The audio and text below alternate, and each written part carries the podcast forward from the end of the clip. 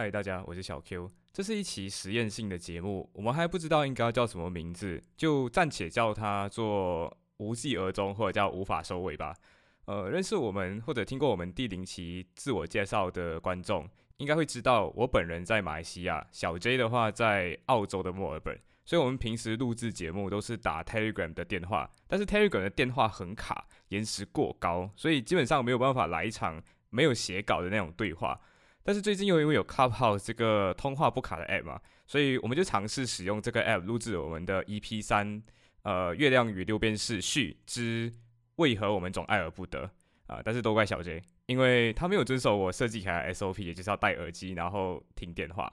所以对那期的音质就这样废了，因为音轨重叠，欧莫是无法听的，所以我们会重录那期节目了。但是我们在刚刚录制 EP 三这个期间，我们就尝试去围绕一个主题去闲聊，做一个记录，然后顺便变成一期节目。对我们平时的闲聊都会跑题很远，甚至跑到没有回来。为什么 Clubhouse 的这个会如此的不知道科技？不过不过也是有治安方面的问题啊。这个这个东西的架构其实不是。独创的不是原创的，这个这个架构本来是中国的科技来的，然后硅谷这个公司拿来重新整，所以这个所以这个东西的架构原本是，你以前不是有看过那种呃陌生人聊天那种房间，中国以前有这种 app 吗？交友软体那种的，但那种一般是交友软体吧，它就不是。它的比较多是一对一的东西啊，但这个可以最高上限是五千个人，可以五千个人，五千个人在同一个房间里面也没有卡。mode C P C P 也可以很多个人的。你过后，我之前我之前发现到一个房间很好笑，它是那个呃，它是那个什么，它是那个声音模仿大赛，嗯，然后就有很多那种模仿蜡笔小新的声音，然后模仿华妃的声音，然后还有模仿华妃里那个《甄嬛传》里面的皇上的声音。What the fuck？哎，真的，我好像很像，很有米奇的那种。哦，是我，你爹，这样子的声音。今天没有，刚刚我看那个志奇不是有讲有什么皮卡丘房？对对对，我知道。就我会觉得一个一个读手学的人来讲，我会觉得这个事情，你对，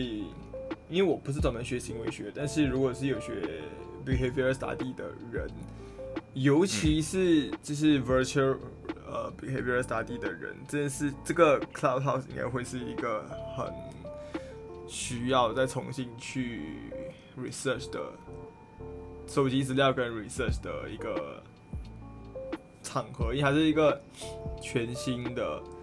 社交场合。它跟之前的其他的 social media 不一样的地方就在于讲，它能容纳更多人，而且它是以纯音频的形式沟通，而且它又可以。分类好，类似于一个小组，就像我觉得那个志奇他那个比喻讲很好，它就是一个类似于某一个 party 上的的场合，然后每个人就随处在各个小组里面对去是串入串进串出，然后找到自己的小组，但同时这些。因为这些人他来到一个同一个 party 上，他一定有一些相似之处，所以他们聊起来会更容易找到彼此的共同点。所以这这其实也是跟他一个一个 room，他们用不同的 interested topic 来分。嗯，它其实很像以前，如果你先玩 game 的话，它是它很像一个 game 叫它很像一个东西叫 Discord。Discord 的话是一个就是这样子的 voice channel，你可以 join 进来，然后你可以随便发出声音。那一种，对，所以它其实是很像 Discord 的，只是 Discord 没有 Discord 比较不是兴趣类的，它的组建方式是可能你们同很喜欢同一个 game，然后你们会在同一个 game 里面讲讨论同一个话题。因为那个因为 Discord 是它是属于沟通某一个游戏的平台嘛，它是游戏，这个的话是比较不仅仅游戏，你可以社会议题，它的东西就就扩大。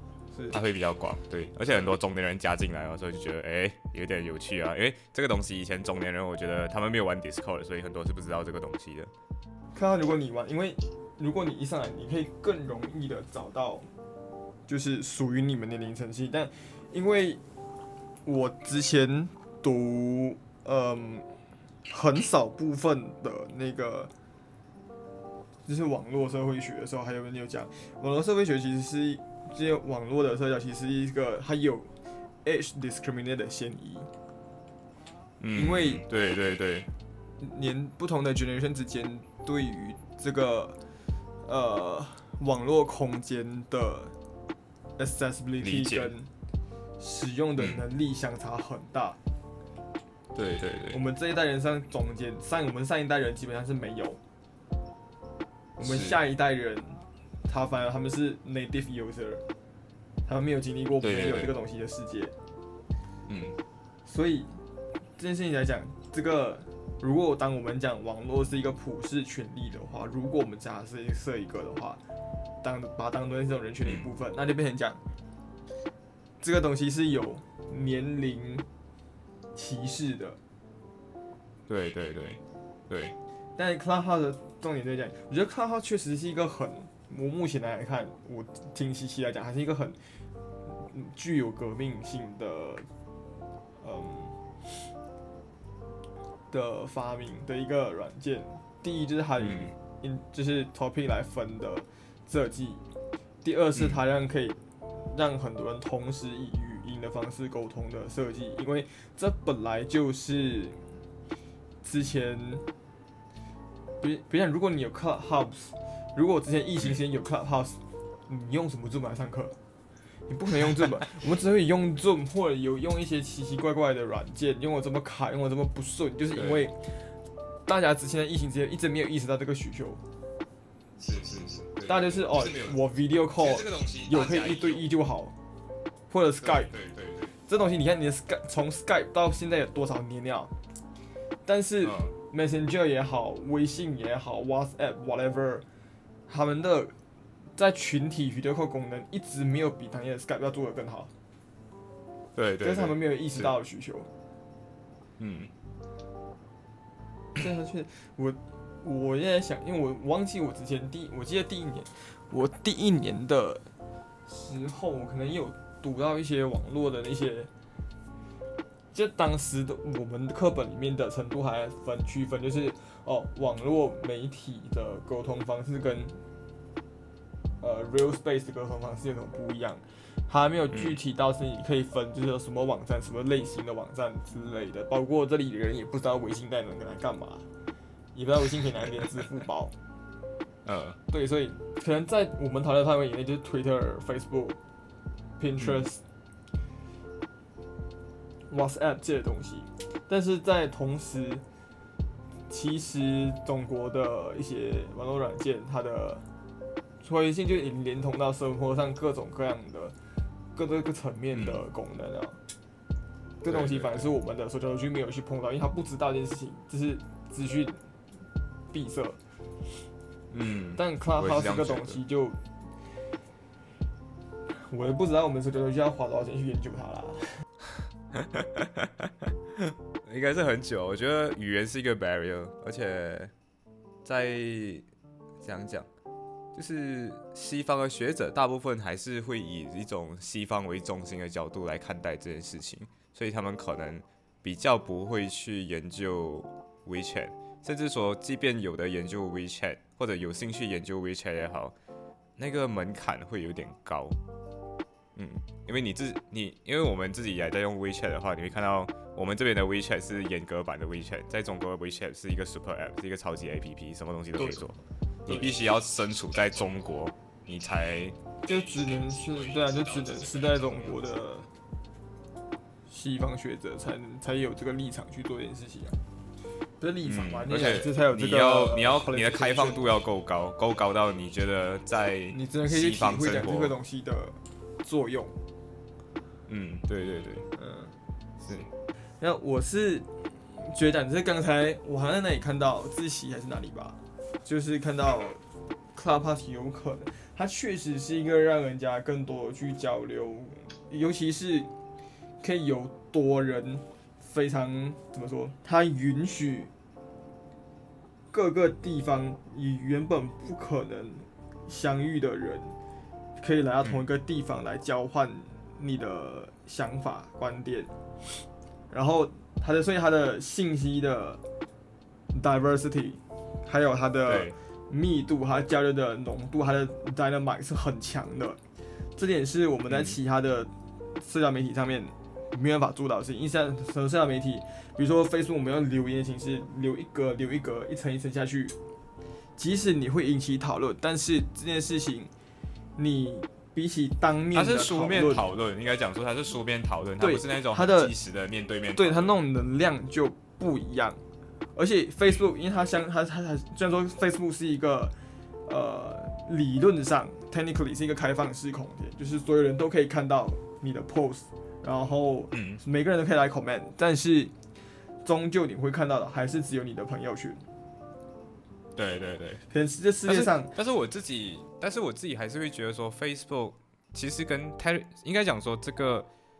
嗯，Clubhouse 本身，它最后也是会，我自己个人会觉得它还是会变成信息茧，因为我不知道，因为你可能还没有开始 follow 别人吧，但是如果你开始 follow 别人，你会发现到说，它会一直不停的跳 notification 给你，它是以 notification 的方式问你要不要加入这个房间的，所以其实你的注意力是一直在跳，一直在跳，一直在跳的。这个 app 它很希望一直把你捆在这个使用这个 app 的大环境当中，所以其实你在跳的过程中，你的注意力是非常涣散的。你最后很有可能就跟读 Facebook post 很像，你以为你很注意的在很集中的在听这一个东西，但很有可能你一边在做这件事情的时候，你在手边可能在做着其他的事情。你没有你记得当年的得到吗？对对对，我就是讲得到，我在我的我在我的文章有提到嘛，它就是得到的，它有点像得到，只是得到是别人整理的浓缩知识给你，而 Clubhouse 的话，其实信息密度有点低。我自己觉得信息密度，如果你要学习的话，它的好处是它是一个很一手的资料，因为你比如说有点像什么，有点像今天你去产，比如说最近也不是有那个李开复一个 AI 的人工智能的专家，对这个大牛他就跳进去了嘛，所以他在这里讲的那种分享的那个东西就是很一手的，就像你去一个研讨会，你去呃新能源汽车的大佬们开了一个研讨会，这个东西虽然是虽然它有嗯怎么说呢，就是这个东西虽然你跳进去的时候，它只能容纳五千个人，这五千个人实际上你能够接收的信息就变成是呃很即时性、很一手性的东西。它不是那种你看别人去的这个研研讨会做的那个文章记录下来，然后再给你看到，这就变成二手了。二手的东西很容易是掺杂别人的一些私货。因为我最近看到一个红药丸吧，他他跑去他跑去八度空间当记者，好像是他自己他自己的 page 上面他写的一个东西是，呃，作为一个记者，他自己觉得说不太可能。呃，一个人不太可，一个记者不太可能公平公绝对公平公正的去报道一个东西，因为你在报道的时候，你用的文字，你写的东西，其实都有你自己，都隐含了你自己主观对待这件事情的看法，所以二手资料肯定是有一定主观性的，它不会是像一流一手资料或者一手你感觉到的那个东西那么的纯粹。这且事情呢你，会看到，呃，这个东西就有点类似于，于我大一读历史的时候，我们嗯就会学到一个很 fundamental 的观念是，什么东西是 primary resource，什么东西是 secondary resource。，对对对，我比如说我，们对，比如说今天我们要证明这件事这件历史是不是真实存在过。如果我发现了这个人的，假如说这个人是不是真实存在过吧，发现这个人的骸骨，发现这个人的遗物，发现这个人的在家族历史当中的记载，这些东西是 primary 的，当时他生活时代证明说他存在过。那比如说后面我发现这个这个证物，然后我经过分析，分析出来的 report 变成说啊，这个东西是可信或不可信，这个分析嗯报告是 secondary 的，所以我们没有办法单单通过 secondary 的东西去判断说这个人存不存在，secondary 永远只是对 primary resource 的一个 support，它的一个 backup，对，证明说 primary 的可信度跟真实性。嗯，对我们法律也有啊。我们法律的话，primary resources 就是法律里面的，比如说国会立的法就属于 primary resources，然后呃法院立的 case law 就是那些判例也是属于 primary resources。可是课本就不算 primary resources，因为课本是那个写课本的这个法学家或者是写课本的这个人，他们他的看到的这个东西之后，他自己的主观诠释。对对对对，就是 primary 东西是不需要经过再诠释的。对，primary 的东西比较靠近自己原本的你，他你读完之后，这是你自己的看法，你可以有自己的 secondary 诠释。就是对在历史当中啦，就是你挖出来这个东西，不管你怎么解释，你认不认同它是真的假的，这个东西永远在那里，它就是一个 primary，对对对，它不会因为你的不同的理解，有些人觉得哦这是这个年代，有些人觉得那个是那个年代的，它不会因为你的想法、主观想法而去改变它存在的事实，这个东西就叫 primary。嗯，对，因为我刚才我刚才 quote 得到，就是因为讲，其实得到跟怎么说，他之前那时候引起一个一开始觉得啊，大家可以以这种方式得到资讯，然后来吸收新的知识，感是一个让大家过得更在学习道路上更前进一步的一种一个工具。对，但是后来大家这个所谓的知识类软件，知识付费，因为他们对。标榜是你付费，让我们有更多的呃，怎样讲，就是有更多的这些资金去做这样子的一种二手资料整理。对，对，但我那它确实就只是一个资料整理，它给你的是 fact，所以我觉得跟过户不管是我们现在说的 Clubhouse 或者是老高也好，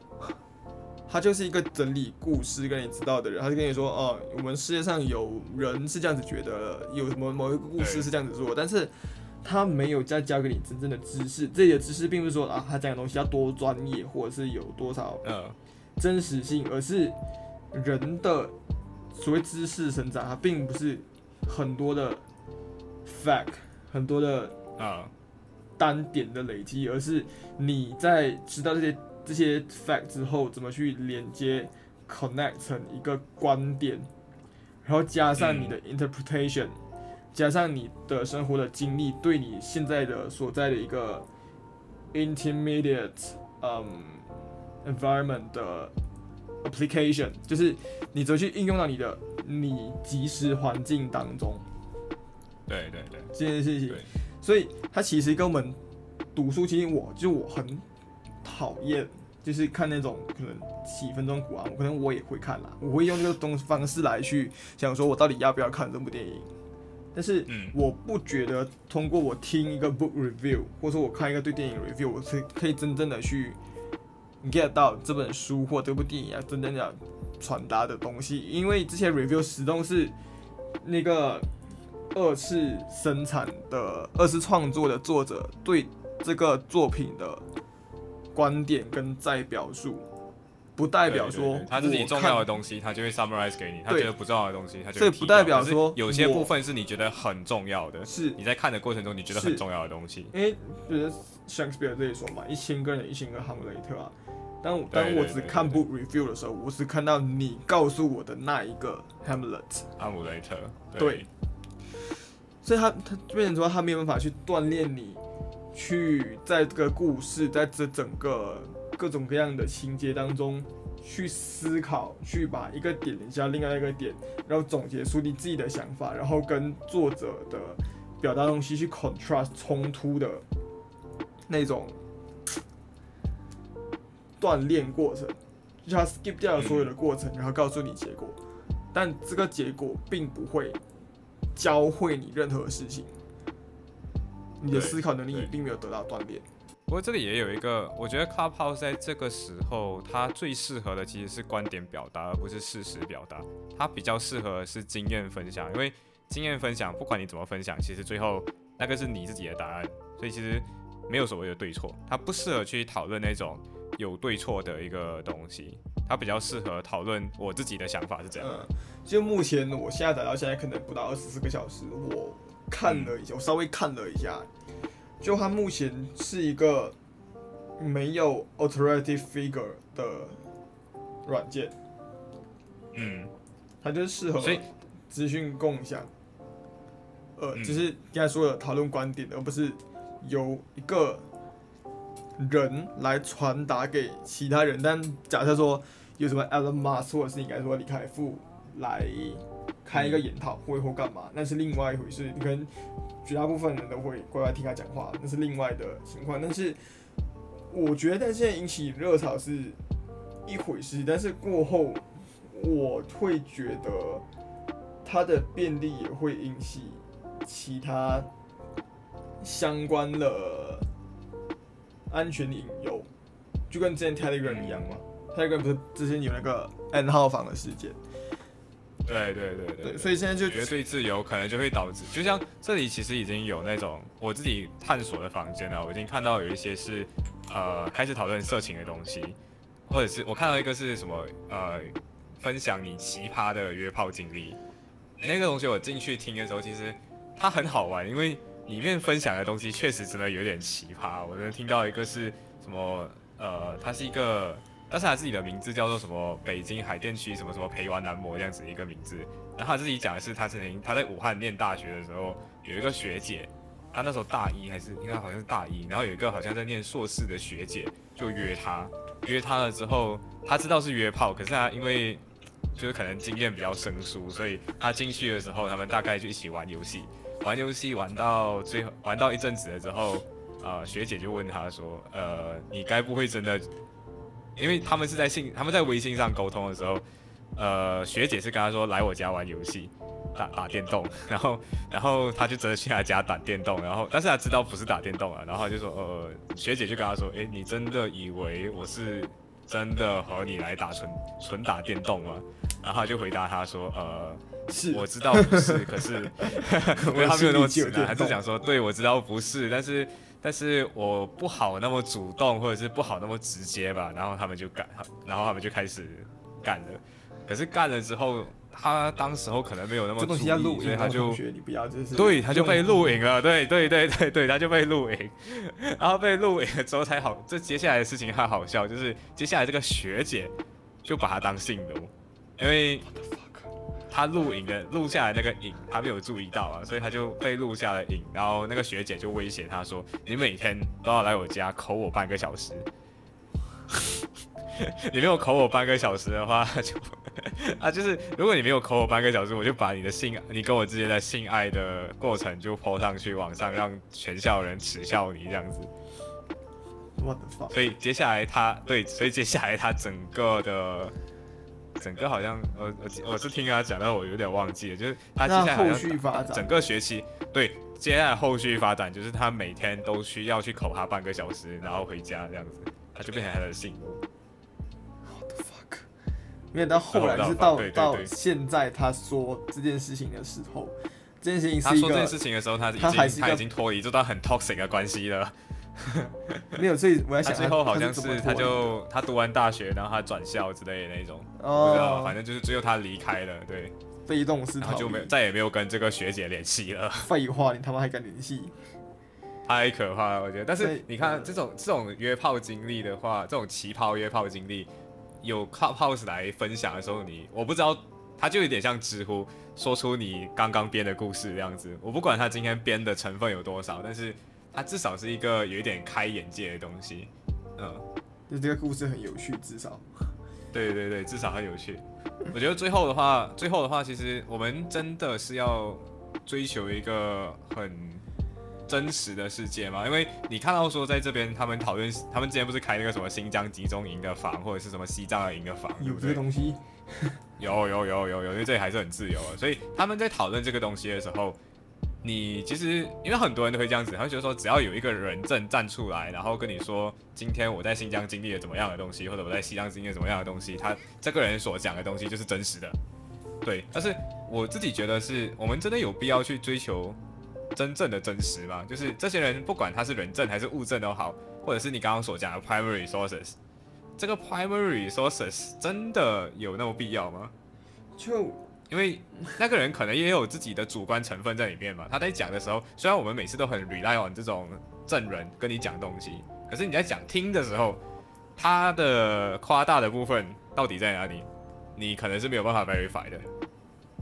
对，这是我自己感觉。对，我觉得就是要有一个所有用户啦，不管是 Clubhouse 也好，YouTube 也好，对你听得到，或者是你听老高讲故事都都好。就或者看那些 Facebook post，就是我们很多长辈父母会 share 一些那种什么养生观念，那种什么公对对营销号的东西，什么什么东西可以致癌，什么东西都可以致癌之类的。是是是，这东西我们觉得很无聊，就很没有尝试的这些 post。但是我觉得这是基本一个观念，在网络世界上，你接下来的资讯，我先不说你到底要不要去 research，或者是去能不能做到去 verify 它的真实性，但是你自己心里的一个观念是，这件事情是一个信息，它不是一个真实。就比类似于说，我今天有一个人告诉你，我今天告诉你，哦，我中了彩票，或者是，哦，我瘦了十公斤之类的。哦，但是因为你并没有办法真的去验证我到底是不是真的瘦了十公斤，即使我打 video call 给你，或者是发照片给你看，你可以说哦，照片可能是修的，video call 可能是因为角度，对。这种东西你没办法去证实它到底是不是真的，这样子一个信息，其实你就没有必要再去把它当做一个真实的东西来看。它始终不是你亲眼见到的东西，就是我在这样子的情况下告诉你我瘦了十公斤，跟你见到我看到我真的瘦了十公斤，这是两回事。就跟之前那个老高说尼采的子君那个查什么什么东西，卢氏说一直记不起来那个名字。查拉图斯特拉鲁斯这个那个 之类的，对，那个名字我自己一直会忘记。就是你要知道老高他就是一个说故事的人，他是一个给老婆说睡前故事，然后录下来发 YouTube，啊，他不是一个学者，所以他讲的东西他讲的有错，但是重点是你听听众也不应该把他东西当成什么就是学术探讨啊，他还说各种的什哎、么这个这个倒不一定哎、这个倒不一定，这倒不一定，因为我看到的，嗯，应该讲说之前我有接触一下我们学校老师嘛，就高中的那群学校老师，他们其实也是有不小心跟我谈到，不是讨不是跟我谈到，就是我们刚好有谈到这个话题。他说的是老高讲的这些东西，最后会变成学校老师要解释东西时候的那种麻烦，因为他觉得说，哎、老高讲的东西跟你讲的东西不一样，到底哪个人是对的？但是因为老高听起来比较有说服力，所以他们会觉得老高讲的是对的，然后老师在课堂上讲的就是有可能是有问题的。对对，所以因为老高有一些东西，他讲的是有事实性错误的。因为像比如说那个进化论嘛，呃，进化论有三个人提出的东西，他们最后被误解成，因为经常被其他人误解成，呃，那个是推翻进化论的一个。呃，一个一个一个一个研究或者一个发表对科学成果，可是这个成果在这三位科学家最后都站出来否认说，我们没有要推翻它，我们从来都没有想要推翻它。可是因为那些文章，其实老高讲，老高不是第一个这样讲的人。这个东西在如果你有读英语界的资讯的话，它其实就有一点像时间机器这样子。因为老高讲这些资讯，其实很多英文界上面美，尤其美国的论坛，去 Reddit 上面很多，Reddit 上面有很多这样子的东西。然后他就是那种外星人啊，然后之前去年还是前年，不是有一个什么一起要 strike Area Fifty One 的，我不知道你还记得吗？Facebook 不是有一个 event，我们一起去 strike。我们一起是，我应该是应该是我们的朋友，我我们我们国际学生交的一个朋友告诉我的，就是那个 K T 他就告诉我这个，他就他就 share 给我，他就 invite 我，然后我就看了这个，它是一个 meme 啦，只是那个东西就会是大家会觉得 Area Fifty One 里面有外星人，然后 Reddit 上面就开始去号召哦，大家一起来，大家一起闯进去看外星人到底在哪里这样子。那其实这个 Area Fifty One 到底有没有外星人这个事实，其实我们可能是不可考的。不太可能可以考得到，可是你今天相信有外星人的话，那 Area Fifty One 你就会更加倾向于相信有外星人。你不相信这世上有外星人，或者不相信阴谋论的说法的话，你就不会觉得觉得 Area Fifty One 会有外星人有。这个东西，是啊，对，你就不会这样选择。所以最后这个东西会回到一个很新政的东西，就是我觉得怎样它就怎样。所以最后我们的这个世界就没有一个讨论的基础。就像我那天写的那个，你应该有看到啊，就是那个在卡号上面的那个一群对一群美诶在美国的中国人讲说，我在这个平台发不到言。然后我觉得是中国封锁，然后在澳在在墨尔本，那人在墨尔本，也在墨尔本的一个中国人讲，我没有啊，我没有遇到过这件事情啊。然后最后他们两个人讨论了之后，讨论的时候，他们整个两个人已经开始吵架了，你知道吗？然后吵架的时候，突然间就有美国在美国的人就是在美国的中国人说，哦，其实我也是用不到。然后在澳的在澳洲的人就说，哎，其实我用得到啊。所以就就突然间有一件事情就浮现出来了，就是这两个人所处的环境是不一样的。他们是他们二元的分开成这个世界只有墙内跟墙外，可是其实在墙外的世界还有很多道不一样的墙，只是道墙因为没有什么被宣传过，所以其实你不知道。所以我觉得更可怕的墙其实不是明显看得到的那个。防火墙不是不是 Donald Trump build 的那个，是 Donald Trump 建的那个墙，对对对，是这个墙更可怕，没有人看到它，所以你以为，所以有点像进阶巨人这样子啊，进阶巨人里面有那个墙，所以大家都知道很目标很明显，就是跨个墙。巨人，嗯，对，墙外的巨人，我跨过这个墙，我就好像自由了这样子。但是有没有可能有一道墙是你没有看到的？在网络上这个无形的世界里面，有没有一道墙是你看不到的？还有另外一道墙，很有可能是。大家故意塑造给你的一种墙，这个墙可以是思想上的，或者甚至可能是生理上的，因为进阶剧里面给的是洗脑嘛，就是生理上直接让你遗忘掉这段记忆，遗忘掉自己有巨人血统、巨人的这个能力这样的一个事情。可是我们有没有可能也活在这样子的世界里面？我们需不需要去试看看，想到底有没有哪一道墙是无形之中在你认知这个世界的这个范围当中有一道墙卡着你，让你认识不到真正的世界？嗯，对，这呃，你刚才你说这个论点让我想到有以前一本书，买过一本书，我忘了名字叫什么，但是他说的故事反正就是在未来某一个架空的世界里面，世界上慢，这世上有一个致命的毒气，嗯哼，所以全人类生活在一个地堡里面，然后这个地堡有很多很多层，然后某一天女主，因为我真的没有看，我只是看到她介绍，但是我看到。给了一小部分，然后我就来墨尔本了。我那本书就留在马来西亚，我就一直没有再看到她。嗯，这我记得还是一本系列小说啊。然后后来就是女主好像某一天就发生各种事情之后，好像是她还在，因为他在地堡上大家有自己负责工作嘛。他在工作出了差错之后，他无意间看到了外面的世界。大家觉得，哎，外面世界好像没有我们选择的，我们我们所就是别人告诉我们那么糟，所以他开始他后来进行了一场革命，还干嘛？有点像他在革命过程有点像 Hunger Games 那种情况，对。然后他就开始革命，但重点是他革命成功了。然后，但之前那个领导者应该说说，你们不要出去，外面有毒气。对，你们出去之后就会死。但这时候他们成功，他们没有一个人阻挡他们的时候，他第一个选择是，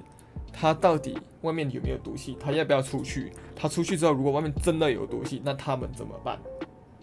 嗯。但后来呢，是这个故事也没有到结局，因为是系列小说。好像出去之后，哦，其实外面还是有一道墙。然后外面的人就告诉他们说，虽然说你们呃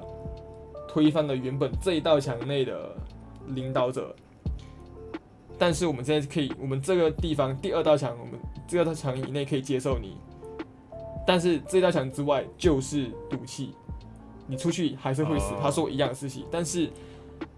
没有人知道这到底有多少道墙，也不知道到底出去过后到底是不是有毒气。你出去之后，下一部分到底是一面墙，是另一道墙，还是外面那个有毒气的世界？如果是的话，你还要不要出去？哦，哎，这个这个框架很，这个框架好神哦，因为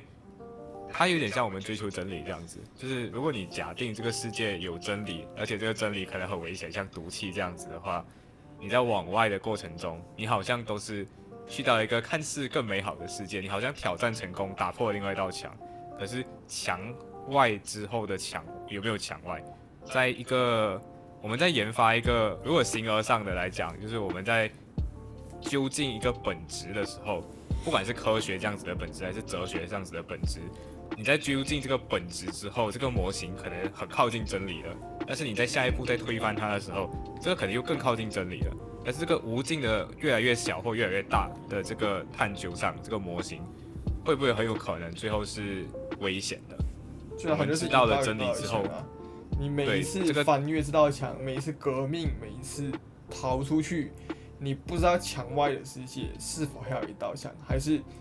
墙外世界是否就是赌气？你见过真理之后，你是不是就回不来了？对对对，我还有看到一个说法是，也是靠号上听到的，就是他讲说，嗯，我讲讲，呃，让我想一想，就是他讲到说，自，就是他讲到说，人类的这种，人类对于强权的这种，呃，怎样讲，威威权吧，应该讲说。宗教把东西神圣化，来确立自己的地位；权力的话，用自己的呃，怎样讲？权力的话，会也是用这样的方式来神圣自己的，树立自己的权威，让别人不可以挑战。可是人类总是会喜欢去挑战一个事物，挑战失败之后臣服于它。它就有点像民主体制这样。假设今天民主的体制是完全，为什么人家讲总说专制跟民主？为什么很像民主是一个更加好的更？就是其实，就是其实，经不经得起考验，不代表我们就真的获得一个更好的制度。因为人类的本能，人类的 DNA 设定里面，就是有一个本性想要去挑战一个他认为很强大的东西，或者是他认为一个可以被挑战的东西。他觉得说，今天一个东西如果可以被 test，可以被，可以被，可以被挑战，这个挑战之后的结果是他可以认可的。它就有点像科学这样的精神。假设今天科学精神是无法被挑战的，那科学就变成一个神圣的权威，或者是去否认这个东西的可信度。对对对，他们就觉得这东西不可信了，所以他们觉得宗教这个东西因为不可挑战，所以是我们必须要警惕的，所以应该要抛弃掉之类的。嗯，但是但是其实这里也有一个悖论，就是可挑战的东西是。呃，所有东西皆可挑战，这个原则是不可挑战的，所以它就有点像怀疑论这样子。你怀疑到怀疑论为什么不能被成立，是因为你怀疑到最后一个节点，你会发现到正在怀疑的自己是没有办法被怀疑的。对，你就怀疑了怀疑论本身了，这就变成一个悖论。对，所以形而上学，所以所以现在哲学来讲的话，形而上学虽然就是探究本质的这个学说，虽然一直都被呃一直都被。怎样讲？这个东西的时代已经终结了，可是它还是，它还是残留在科学的思想上。就是你看，我们科学在探究那四个力嘛，就物理上面那个什么呃引力、电磁力、弱力、强力，呃对，这四种力。然后这四种力，他们都想要把这四种力合并成一个一个一个 theory，然后这个 theory 叫 theory of everything。然后最近有一个弦定律，string theory，string theory 就是讲。它也是，它也是一种形而上学，就是我只要用一个本质来解释所有的东西。因为宏观跟，因为现在的科学的困境是，之前我跟我们国际学生交流团的那个物理学家也是讨论到，他觉得现在很绝望的东西是，呃，我们不管怎样子在研发模型，你都不太可能去解释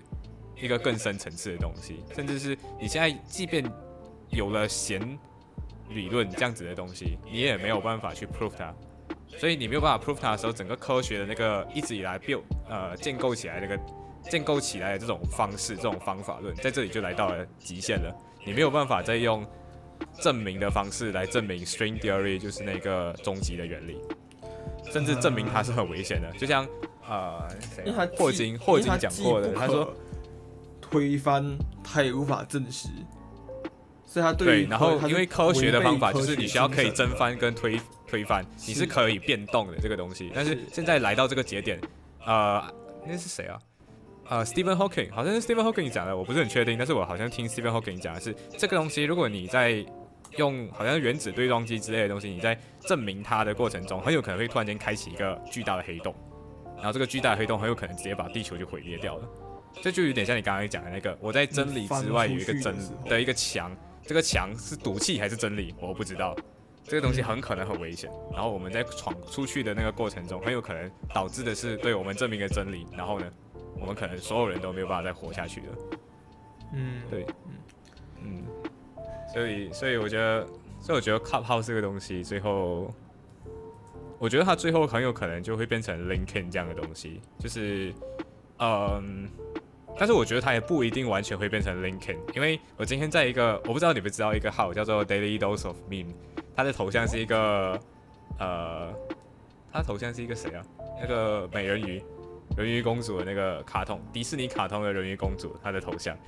他是一个我我以为他是男生，他是在北美地区的一个中国人，我以为他是男生，结果他是女生，他就是美人 share me，然后他的他的 IG 的粉钻好像现在是十 K 了，然后一万了，对，好像一万，然后他现在他现在好笑的是，他开了一个群，那个群他开了一个一个房间，然后这个房间的话是呃声音模仿大赛。里面的人真的是很厉害，他就有一个人是模仿米奇的声音，那个米奇，而且他米奇，他模仿那个米奇是他故意模仿的那个 Clubhouse Mickey Mouse Clubhouse 的那个那个米奇的声音，就是嗨，sorry，嗨是我，你爹这样子的声音。我模仿不到啊，但是他他，然后它里面有一个是 Clubhouse 开头的时候，他们不对，那个 Mickey Mouse Clubhouse 开头不是会问你要不要去我的喵喵屋那个东西，去我的妙妙屋这样子的东西对吧？然后有一个人是恶搞配音，就是他是东北，他用东北腔去去配的，然后那个模仿的话，我试看现在试看模仿，就是那你是我，你爹要到我的喵喵屋吗？太好了，我们走。然后之后就 要到我的喵，要让喵喵屋出现。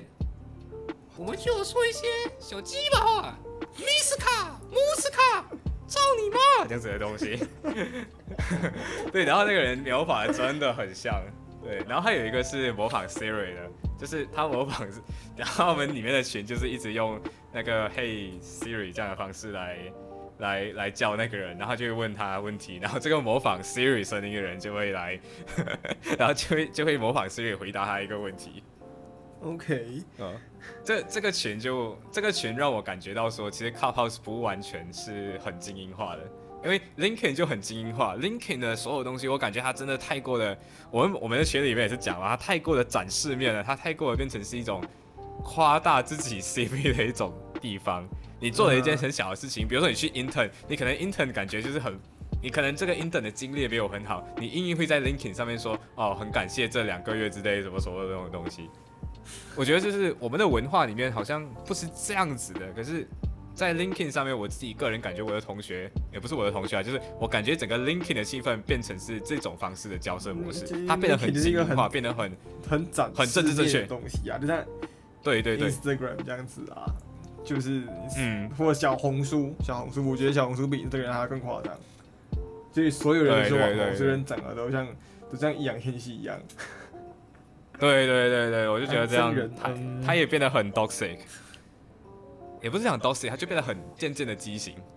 对，可是我可是因为我看到这个这个群，那个声音模仿大赛的这个群，还有人模仿华妃，你知道吗？那个华妃《甄嬛传》里面的华妃，一个人模仿华妃，另外一个人模仿模仿《甄嬛传》里面的那个皇上，那个声音简直是一模一样，然后他们两个就开始对话。真的很好笑那个，然后我觉得，然后这个群里面就想说，这个群里面就有个人发言，就讲说，我本来想要把这个 app 卸了，因为我觉得没有任何东西可以再引起我的兴趣了。可是就因为有这个房，这个房让我觉得很好玩，然后我决定留下来，我决定不把这个 app 删了。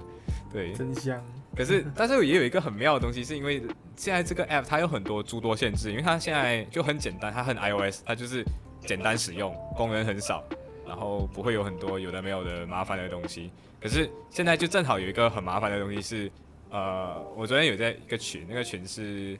呃聊，那个群真的很和平，它就是各国人聊你过年怎么过，然后他们会有马来西亚人在里面，然后就会展示说，哎，我们过年的时候会有这样子类型的红包，我们的红包不仅仅是红色的，还可以有什么样子的颜色，这是什么样的花纹设计。它展示的那个有一点。有点青花瓷，跟它现在不是青花瓷，就是在清朝末年的那种慈禧，他又很喜欢那一种 turquoise 的颜色，还有那种粉红色。你为什么他好像他喜欢什么颜色？慈禧她有喜欢很多颜色啊，那个我记得我在台北故宫看过，OK，那一种类型的那种色系，嗯，然后那种色系的那种花样放在了红包上面。然后，但是这个东西其实，在我们，但当然他在 share 这个东西的时候，其实我觉得就是他有一点代表马来西亚人，可是其实那个只是他自己的经历啊。不过因为讨论的时候，他只是说你家你的家是怎么样的，所以其实你可以就代表你自己就可以了，你没有必要代表整个马来西亚人。如果这个主题范围确定好，就是我今天只代表马来西亚人的自己。或者是作为我家我怎么过的话，那其实我觉得没有关系，这个东西它就不会有那种带来偏见的。因为你看在网络上讨论东西的时候，都是我是比如说我是马来西亚人，我就我就代表马来西亚，我我的立场好像就会变成是全马来西亚人的立场，所以他只要看见一个马来西亚人骂某个国家人，他就觉得马来西亚人很仇视这个国家。但其实这不是事实的全部啊，因为马来西亚人是一整个集合，它不是一个单一的个体。对，所以我觉得最后 cup 跑在讨论这个东西的时候，如果他们有确立好这个这个框架，同时同时每个人都有这个共识，讲说其实我只是代表我自己，而不是代表所有人的话，那其实这个 cup 跑是可以继续持续跑下去的。可是。我不知道这个东西可以持续多远，就像知乎这样子嘛。知乎在我记得我一开始上知乎大概是六年前，二零一四年。我记得我高中的时候我就开始看了，高中我记得我高中的时候就开始看了，对，因为上面那个时候还是很多技术帖的，然后技术帖的东西是那种分析的很专业，同时也不会写得很很乱，然后写的很没有条理，它是很系统性的，而且通常都是这个领域里面的某个专家写的。所以他分享的东西虽然可能有掺杂一些自己主观的想法或者主观的观念，但是也没有关系，就是他不会现在看见这个 知乎全靠编的。对，现在知乎已经变形了，就是全部都是靠编的。然后其实这个我觉得最后都是变成某，它是社交媒体最后标题党，对，它就会变成论坛。只是这个论坛在，其实最后我觉得最后还有一个论坛是没有崩的，就是豆瓣。因为豆瓣上面的比较怎么说？豆瓣有点像书面版的 Clubhouse，还是只会在让一些你有共同兴趣的人来 follow 跟 comment 你的东西。因为它是一样，比如说 Facebook，它是以就是嗯现实当中的社交关系来，对，它只是怎么说？就是你现实中你先认识这个人，然后你才在 Facebook at 他。但是在豆瓣上或者 Clubhouse 上是。我不认识你，兴趣会有对，但是医生我们是因为我们我们 select 的对同样的事情、同样的话题有这个兴趣，所以我们来到一起聊，它就不是一个嗯现实生活当中的关系的网络版，而是一个完全就是建立于 virtual space 网络上的一个新社会的网络，对对对，是，我觉得这个 app 嗯。